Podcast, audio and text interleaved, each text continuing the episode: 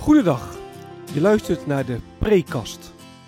Een podcast over de preek die ik afgelopen zondag gehouden heb in de Maranatenkerk in Bunschoten, Spakenburg. Fijn dat je luistert. Mijn naam is Gertjan van Harten. Wat kun je verwachten van deze podcast? De Preekast bestaat uit vier onderdelen. Ik begin met een korte introductie van de tekst waarover ik gepreekt heb. Vervolgens geef ik een korte samenvatting van de preek zelf. En met korte samenvatting bedoel ik ook echt kort. Tijdens mijn opleiding heb ik geleerd dat preken schrappen is. Niet alles wat je in de voorbereiding gevonden en bedacht hebt, kan terugkomen in de preek. Wat heb ik laten liggen wat het overdenken wellicht waard is? Daar wil ik het over hebben in het derde deel van de preekkast. En tenslotte sluit de preekkast af met een aantal verwerkingsvragen. Vragen die je kunnen helpen om de preek te overdenken en of toe te passen. Ik wens je veel luisterplezier.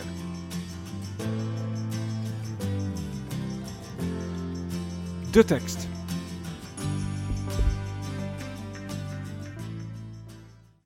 Afgelopen zondag was het de derde Adventszondag. Een tijd van verwachten, een tijd van uitkijken naar. En in de Maranatenkerk is dit jaar het overkoepelende adventsthema Laat uw koninkrijk komen. Ik heb zondag gepreekt over Zacharia 3, vers 1 tot en met uh, 5. En het is uh, goed om wel even uh, ook historisch wat in te kaderen. In Zacharia 1, vers 1 staat: In de achtste maand van het tweede regeringsjaar van Darius richtte de Heer zich tot de profeet Zacharia. Het tweede regeringsjaar van Darius, dan hebben we het over het jaar 520 voor Christus. In 597 voor Christus is Jeruzalem gevallen. De legers van Nebukadnezar, de koning van Babel, hebben de stad verwoest en een deel van de bevolking in ballingschap gevoerd. In 538 voor Christus, dan zijn we dus een jaar of 60 verder, geeft Kores toestemming tot terugkeer naar Jeruzalem. En Kores was een Perzische koning. De Perzen hadden de macht overgenomen van de Babyloniërs. En de Perzen die, uh, ja, die regeerden. Een gedeelte van de Joden keert terug naar Jeruzalem en ze beginnen met de herbouw van de tempel. Maar op een gegeven moment stoppen ze en dan ligt de bouw van de tempel een jaar of 15 stil. En in het tweede regeringsjaar van Darius, 25 voor Christus, wordt de herbouw weer opgestart. En vijf jaar later, in 515 voor Christus, is de tempel dan klaar. Nou, Zacharia krijgt een achttal uh, visioenen te zien. Die staan beschreven in Zacharia 1 tot en met uh, Zacharia 6. En ik heb gepreekt over een deel van het vierde visioen. Dan ziet Zacharia de hoge priester Jozua staan, samen met de engel van de Here en met Satan. En Satan die pleit tegen Jozua. En de engel van de Here die legt Satan dan het zwijgen op. Die zegt, uh, Satan, je moet uh, je mond houden. Want de Here die heeft uh, Jozua als een stuk, zwart geblakerd hout uit het vuur weggerukt. Jozua had vuile kleren, maar de Heer heeft die vuile kleren uitgetrokken en Jozua een feestelijk gewaad gegeven. De schuld is weggedaan. Hierbij reinig ik je van alle schuld en kleed ik je in een feestelijk gewaad, zegt vers 4. De preek.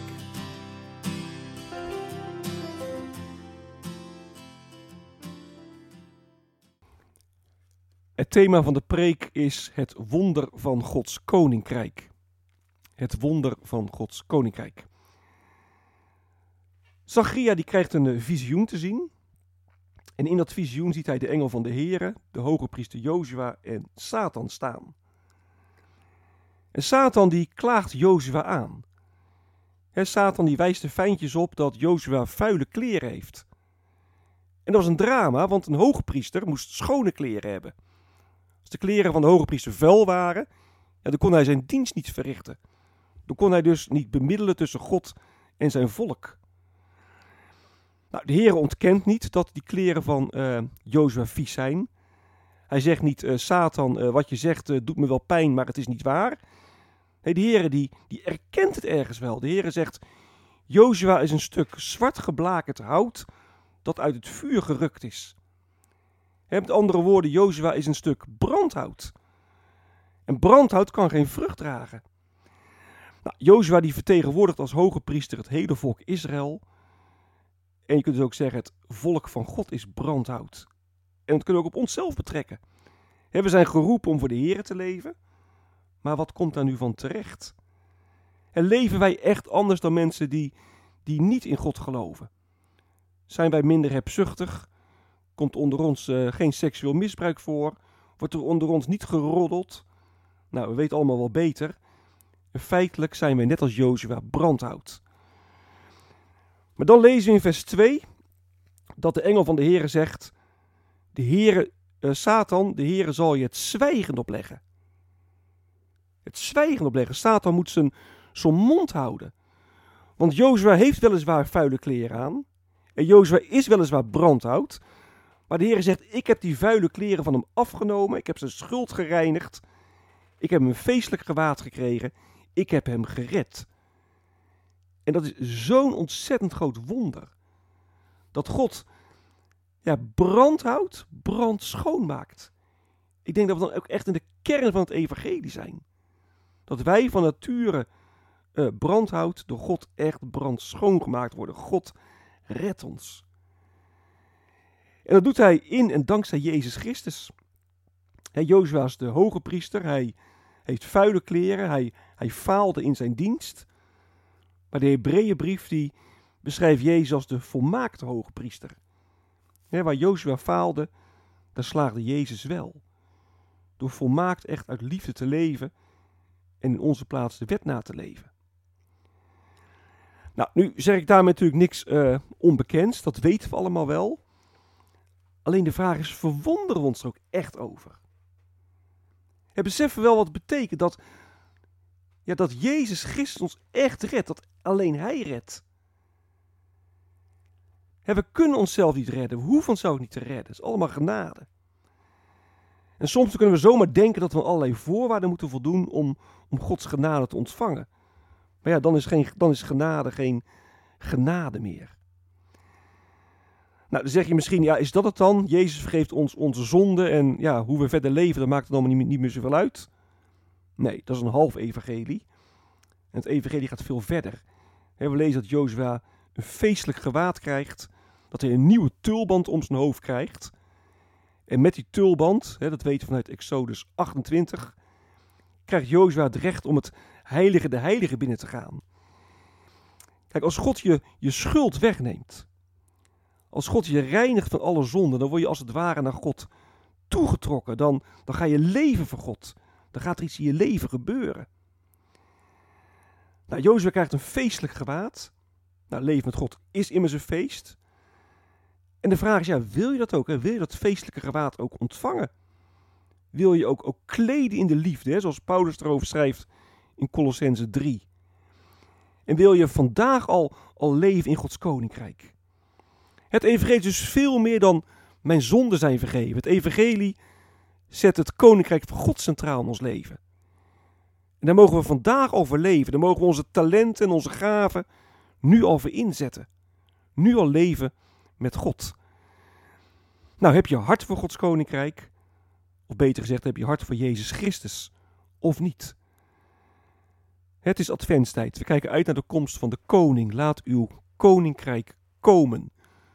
Mag het koninkrijk ook in jouw leven komen? Mag Jezus ook in jouw leven koning zijn? Wat is blijven liggen?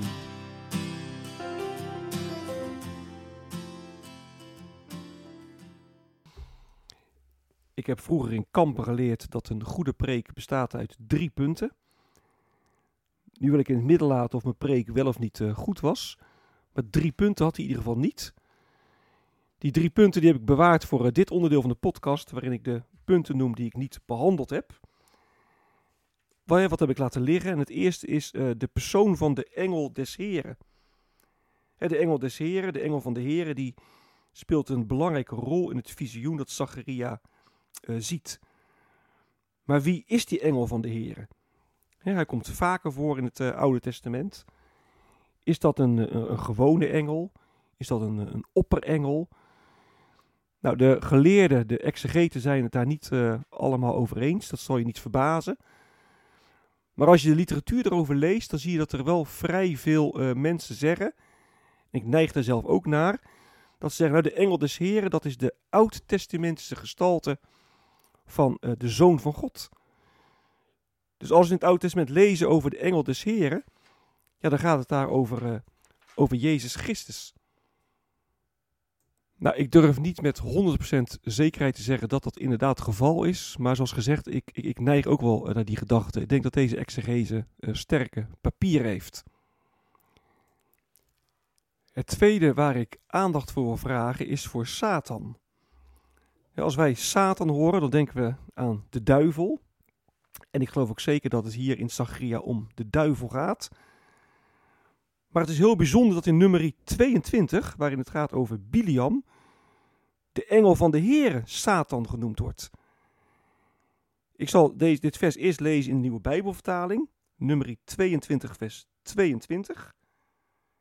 En daar staat: Maar nauwelijks was Biliam op weg, rijdend op zijn ezelin, en vergezeld door twee van zijn dienaren, of God ontstak in woede en een engel van de Heer ging op de weg staan om Biliam tegen te houden. De Statenvertaling zegt, maar de toorn van God werd ontstoken, omdat Biliam heen toog, en de engel des Heren stelde zich in de weg, hem tot een tegenpartij. En in het Hebreeuws staat daar Satan. Dus Satan betekent tegenstander, tegenpartij. En het is heel opvallend dat, is dat in nummer 22 de engel van de Heere Satan genoemd wordt. Nou, waarschijnlijk um, moet je inderdaad in nummer 22 uh, Satan gewoon met tegenstander vertalen. Want in uh, nummer 22 wordt er een onbepaald lidwoord gebruikt bij het woord Satan. Terwijl in Zacharia en op andere plekken ook een bepaald lidwoord uh, staat. Dus ik denk dat je kunt zeggen, als, als er een onbepaald lidwoord staat, dan kun je het met, met, met tegenstander uh, vertalen. Dat is wat neutraler. Er staat er een bepaald lidwoord bij, dan gaat het over de, de tegenstander, Gods grote tegenstander. Dan gaat het over de duivel. En het laatste waar ik aandacht voor wil vragen is dat um, we hier in Zacharia natuurlijk ook een onderdeel zien van de grote strijd tussen Satan, de Satan, en uh, de Heer. De Satan, de duivel die het werk van God probeert te dwarsbomen. Want als hij uh, Zacharia, als uh, hij Joshua aanklaagt, dan um, wil hij dus eigenlijk dat de Heere Jozua verwerpt. En als de Heere Jozua verwerpt, dan is de hoge priester weg. Dan kan de verzoening niet plaatsvinden. En dan wordt Gods verlossingsplan in de war geschopt. Dus Satan die klaagt niet zomaar iemand aan, hij klaagt de hoge priester aan. De hoge priester vertegenwoordigt het volk. de duivel wil dat de Heere ja, stopt met het volk, eh, met zijn, eh, met zijn volk. En als de Heere stopt met zijn volk, ja, dan kan de Messias niet geboren worden. Dus ook dit, ja, laten we het noemen, dit, dit, dit hels historisch aspect, wat in de preek niet teruggekomen is, zit ook wel degelijk hier in dit uh, Bijbelgedeelte. Verwerkingsvragen.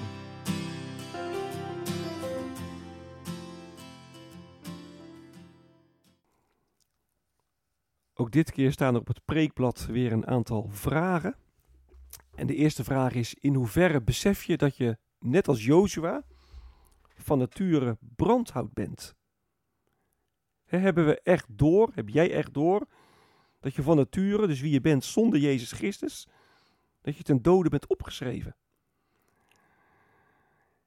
Maar geloof je, en dat is de tweede vraag ook, dat de Heer uh, ja, ook jou een feestelijk gewaad heeft omgedaan? dat je schuld weg is, dat je een, een nieuw gewaad, een nieuw leven krijgt. En wat betekent dat dan voor je dagelijks leven? En dat wel een belangrijke vraag is. Wat is de rol van het evangelie in ons leven? Leven wij inderdaad met een, met een half evangelie? Mijn zonden zijn vergeven. En dat is het. Of leven we echt met het volle evangelie, dat de schuld weggedaan is, we van God zelf een feestkleed krijgen en uh, vol vreugde voor zijn aangezicht mogen leven. En nogmaals, hè, waar, waar blijkt dat dan uit in je dagelijks leven? Het thema van de preek was het wonderen van Gods koninkrijk. En ik zou de stelling uh, ook in jullie midden willen leggen. Geloof zonder verwondering is geen geloof. Geloof zonder verwondering is geen geloof. Als je niet echt verwondert over dat, dat grote evangelie, ja, dan, dan ben je ook niet geraakt door het evangelie. Nou, dat is een stelling, daar kun je over praten. En uh, nou, daar wil ik, je ook, ik ook graag toe uitnodigen. En ik heb nog een stelling. En die stelling luidt: Het onvoorwaardelijke evangelie komt voorwaardelijk naar ons toe. Het onvoorwaardelijke evangelie komt voorwaardelijk naar ons toe. Nou, wat bedoel ik daarmee? We, we benadrukken terecht uiteraard in de kerk dat het evangelie onvoorwaardelijk is. God stelt niet allemaal voorwaarden aan ons. Van je moet daar en daar aan voldoen en dan kom ik met mijn genade. Maar die genade komt zonder voorwaarden, wie je ook bent, wat je ook gedaan hebt, naar je toe. En tegelijk moet je het ook aannemen. Nou, je kunt zeggen dat is een voorwaarde. Je moet het aannemen. Als je het niet aanneemt, dan krijg je het ook niet. Nou, die verhouding, hoe zit dat? Vandaar de stelling: het onvoorwaardelijke evangelie komt voorwaardelijk naar ons toe. Dit is het einde van de prekast. Mocht je vragen of opmerkingen hebben, dan kun je me mailen op mailadres van hartengretjan.gmail.com